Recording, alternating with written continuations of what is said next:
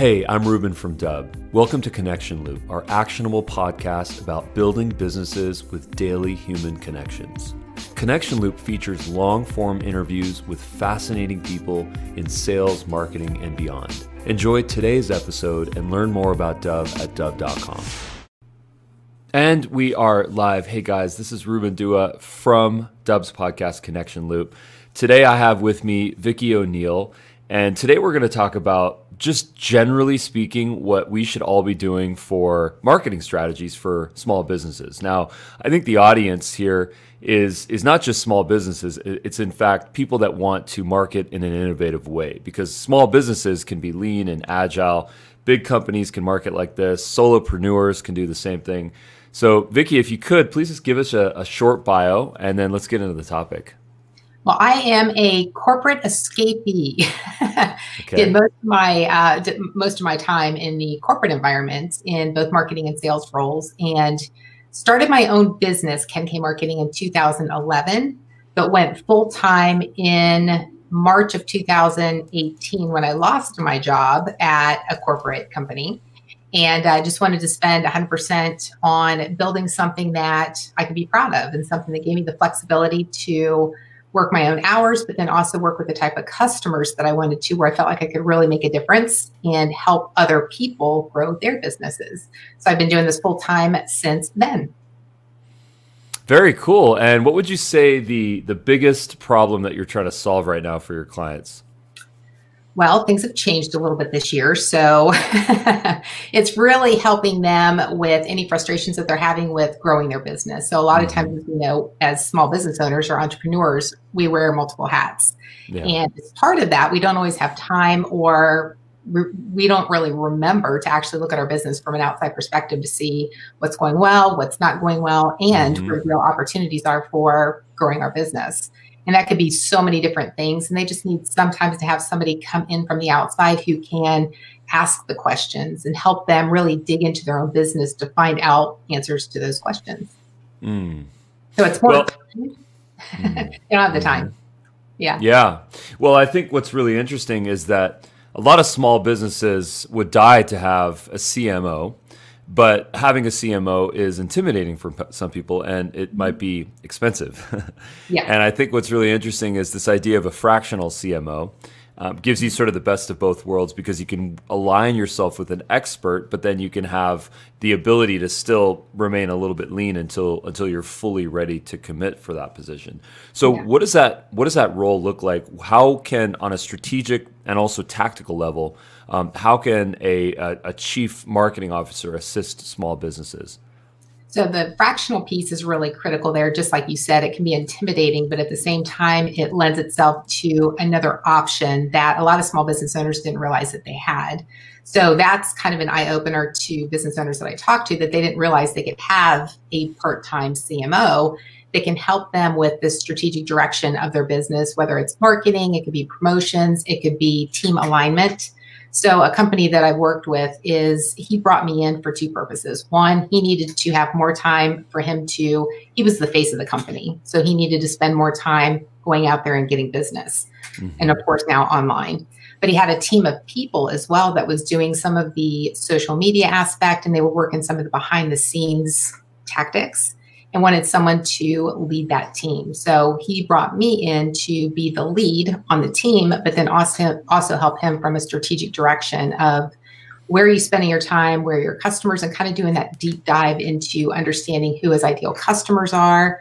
Um, out of the customers he already had, how can we leverage that in the different services that you're offering or any new ones that you have coming up? And how can we um, get more products and services delivered to them based on the needs that they're having.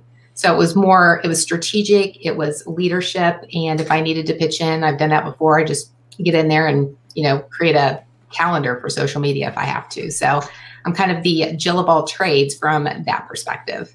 Mm.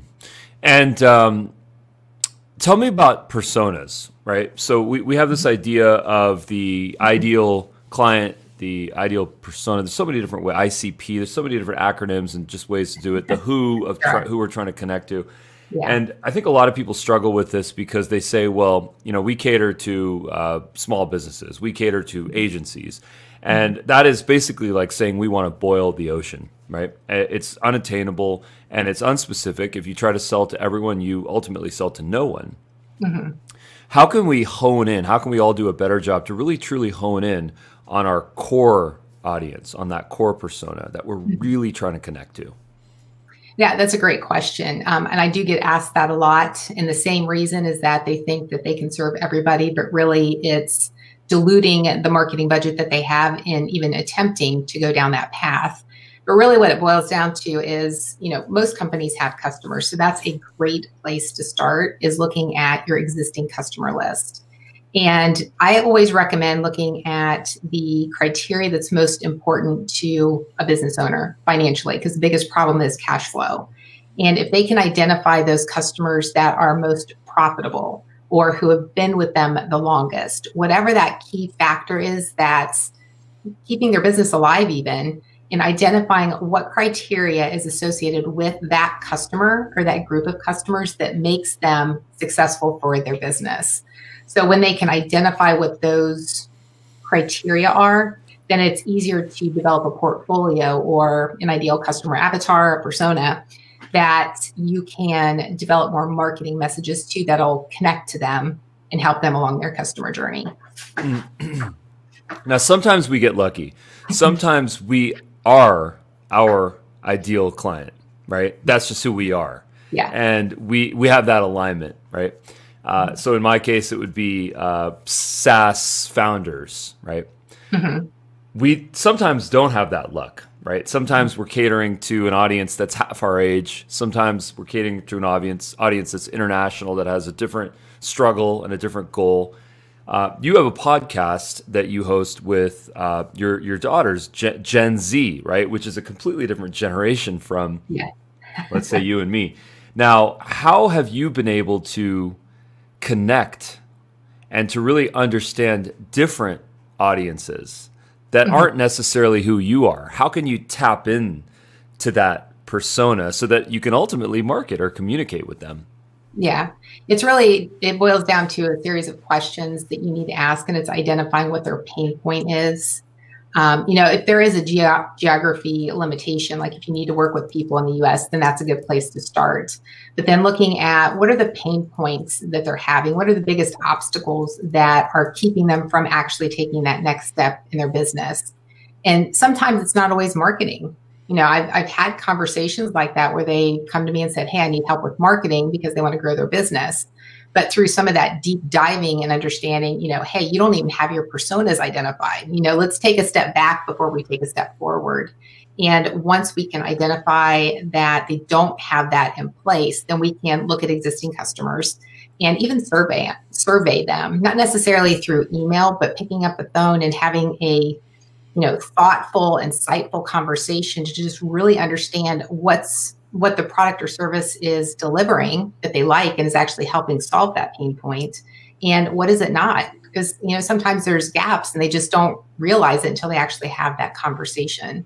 So um, through conversations you know asking questions and the biggest thing that a lot of people don't do is they don't listen. So you can have you know just like a sales script you can have a list of questions and you can go down and you can ask every single question and if you lose the sale or if you don't get the persona developed, it might have been because you didn't listen. So even though you have a set of 10 questions, you may only get through the, the first two if you're actually listening and developing your follow up questions based on the answers. So that is the key there is just asking the questions, um, understanding pain points, and understanding the struggles or obstacles that they encounter um, in their businesses. And I think what's what's really empowering about that in in truly having you know curiosity empathy compassion general mm-hmm. connection you know with the persona what you can do as a result is not just communicate but you can also create content and you can have a content strategy so i know that this is a topic that you've explored extensively in fact you have a, a guide the six steps to creating mm-hmm. content for the customer journey which i think is a fabulous read on your website vickioneill.com and i think you really nicely uh, map out these six steps. Uh, could you just sort of take us through this? Yeah, definitely. Thank you for bringing that up and showing it in the video too. I appreciate that. um, so this, and I actually have a six video series on YouTube as well um, that I believe I linked to from that page. But going to my YouTube channel, then there's a video on each of these six steps as well, where I walk through the importance of each one and how to develop content or identify what content would be best for each of those steps. So um, the six step customer journey is the first one is define, and that's understanding who your persona is. So a lot of times that's incorporated into the marketing strategy already, but then it kind of gets left behind or they don't go back and revisit that. So that's not a piece that necessarily has content associated with it, but you can't develop compelling content if you um, don't know the trigger words or the emotional triggers or the pain points um, in order to do that. So defining and creating your personas is critical step number one in the six steps to the customer journey. Um, the second step and the third, you know, second, third, and fourth is the know, like, and trust. So understanding not only who they are, but you know, providing content where they're spending time so they can start seeing your brand and they can start seeing the type of value that you bring to your audience. And going on to like, which is step three, that's just providing more in depth content that can help really um, bring that connection together so that you can take them to that next step. The point of each of these is to create micro yeses along the way that are going to help connect the dots between each of these steps at the pace that they want to go and at the time that they want to you know go into the journey or go out of the journey um, so building the content and just understanding at what points people are actually going to take action is really critical in developing content that's going to not only resonate with them, but it's relevant. It's going to, you know, capture their attention at the time that they're going to need it, and um, just understanding how to take them through that process. So knowing, um, you know, just brand awareness, creating brand awareness, like, you know, starting to, they might start liking your Facebook page or they might start following you on Twitter. Um, trust is something that they're willing to give you their email address or they're willing to take a demo with you they're giving you information that they're getting something in return, but now they've kind of made that commitment of saying, hey, I think I might want to give you my money. I think I might want to do business with you. So if you've gotten them to that point where they trust you, then you are doing all the right things. The fifth step is buying. So they've actually decided to make a purchase with you. And the sixth step, which a lot of people keep separate, um, and there's a whole completely separate strategy associated with this, but it needs to be included as part of the customer journey, and that's retention. So you've gone through all of this effort. You know, it it take I think it's 10 times more, it costs 10 times more to acquire a new customer than it does to keep an existing one. Mm, and it's yeah. so much harder today than it's ever been to actually get someone's attention. So if you can take them through that process and they've chosen you as their solutions provider, and then you forget about them, you might have a high churn rate. And if you want to lower your customer acquisition cost or you know keep your your CAC down and you want to serve your customers beyond that initial purchase, then there needs to be some content, there needs to be some involvement or engagement with them after the fact in order to keep them as a customer. So I include those two endpoints, the persona and the retention as part of the overall customer journey process.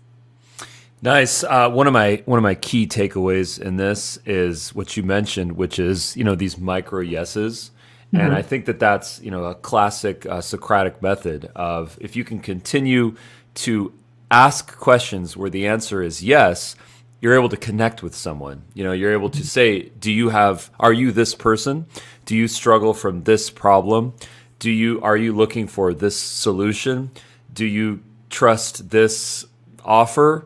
do you want to invest into this product or service? If if you can map that out and have a yes be along the way, I think you put yourself in a situation where you're you're presenting value and you're really thinking about what the other person's goals are, what their what the client's goals are. Because I think one of the things that we struggle with is that we're thinking about what we want, what our mm-hmm. goals are, you know, mm-hmm. and in reality, we're just simply a guide you know, the same way that you are a guide to your clients. I think all small businesses need to think like that guide because ultimately the hero is our client. Right, exactly. I've always um, told people in general that you know you've got leaders who are only focused on the dollar. You know, they only want to hit numbers in their business, and they lose sight of the people that are part of that process and actually making that revenue number, those profit numbers happen. If you pay attention and you take care of your employees, then that in itself will take care of the business. Um, same thing, you take care of your customers, then you're going to have a low churn rate. You're going to have a high retention rate. So a lot, I know it's money, but if you focus on the things in between, then that actually will take care of the money in the long run anyway, or as a byproduct of that. Mm-hmm. And I think that uh, you have some insight on this idea of 3x. In fact, uh, name of your podcast, or at least one of them, is has that in the title. Can you explain what that mantra is?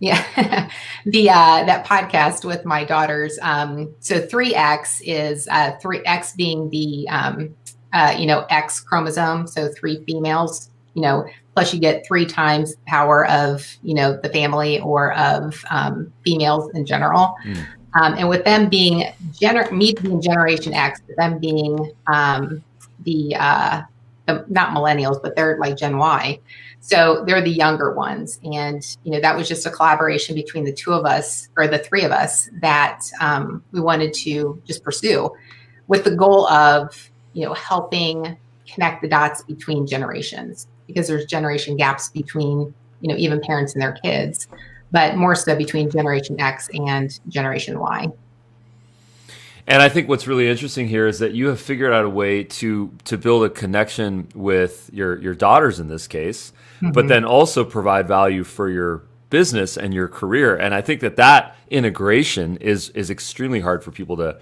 to accomplish. Uh, mm-hmm. Uh, and, and, I applaud you for that because uh, you know to think that uh, you know your daughters think that you're so cool that they would be on a podcast with you is is an amazing testament because um, I don't know how old your daughters are, but you know often oftentimes they'd be like, "Wait, I'm going to be working with you on a podcast? No, thanks, pass." yeah. Well, I will say that maybe they think I'm cool, but it's only because they're older now. If they were in high school, then they'd be like, "No, I don't think so." But, um, my oldest daughter Kayla is 22, and my youngest daughter Kendra is 20. So they're old enough now. They're just like, all right, you're not so bad.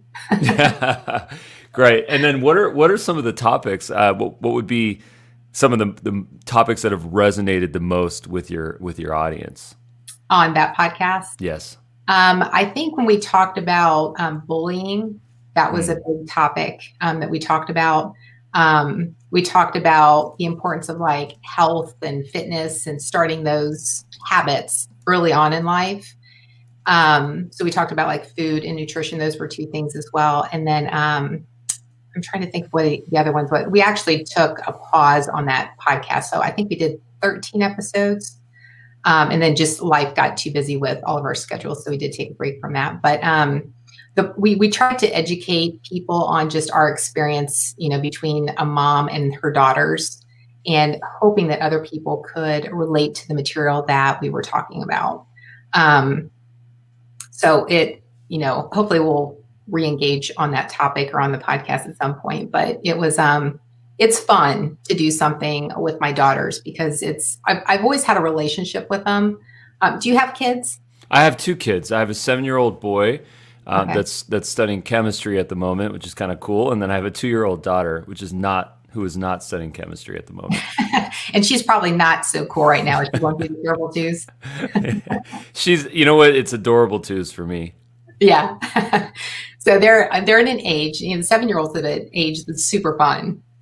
So, um, you know, that's a time when you can like interact with them in chemistry. I mean, who doesn't like chemistry? That's just fun. Yeah. Um, you know, we went through that, those stages as well. And then of course they go through the teen years, not so much fun. Mm. Um, and then after that, it does get a lot of fun and you can develop relationships with them. And it's, it's gotten to that point where I really enjoy, you know, spending that time with them. And, you know, I can have conversations with them about those types of subjects too you know, bullying. And they can be honest with me now. they may not have been when they were in high school, but they can be honest with me now about, you know, even like drinking, you know, some of those things that, you know, high schoolers, you know, I hope that you don't have to experience that with your kids, but, you know, it's a problem today. Um, mm-hmm. You know, mm-hmm. cell phones and the fact that, you know, kids are on them all the time. That was another topic that we talked about. Um, so it's interesting when they're older and you have these conversations. I think it would be completely different if I would have had these same conversations when they were in high school. Yeah, that makes total sense. That yeah. makes total sense. Yeah. Uh, so tell us about your your business. Uh, where can folks connect with you? Where can people connect with you on social channels? Um, my business is Ken K Marketing. You can either type in kenkmarketing.com, but it will direct you to the main website, which is vickioneill.com. Um, so you can go there if you want, you know, a lot of content. if you want a lot of free content, everything's there. All my social icon, cha- you know, the channels for the social icons are at the bottom. But the place I spend the most time these days is either LinkedIn or on Twitter. Amazing. And then where can people find you on Twitter? Uh, it's Vicki O'Neill, V I C K I O N E I L L. There's so many different ways to spell it. I feel the need. Amazing. Well, Vicki O'Neill, thank you so much for your time. Uh, really appreciate it. Um, if you do kickstart the podcast up and you are looking for guests, please let me know. I would love to do that. Shameless for guests. Yes. Shameless plug. the reason the reason why I say that is because I noticed that there's an apply button on your website, which I actually think is just the coolest thing ever. Yeah. Because you know, there's one thing to have a contact me or get quote or get consultation, but you have completely flipped the script. yeah. and, and it's apply. And there's something very um, mystique and very curious and very enticing about that. Uh, it makes me feel like I want to get into the Vicki O'Neill tribe. So, congratulations on your success. Um, Vicki O'Neill, thank you so much for your time once again. Oh, thank you so much, Ruben. I greatly appreciate this time and what a great conversation. I appreciate it. Thank you. Yeah. Stick around for some notes. Thanks again.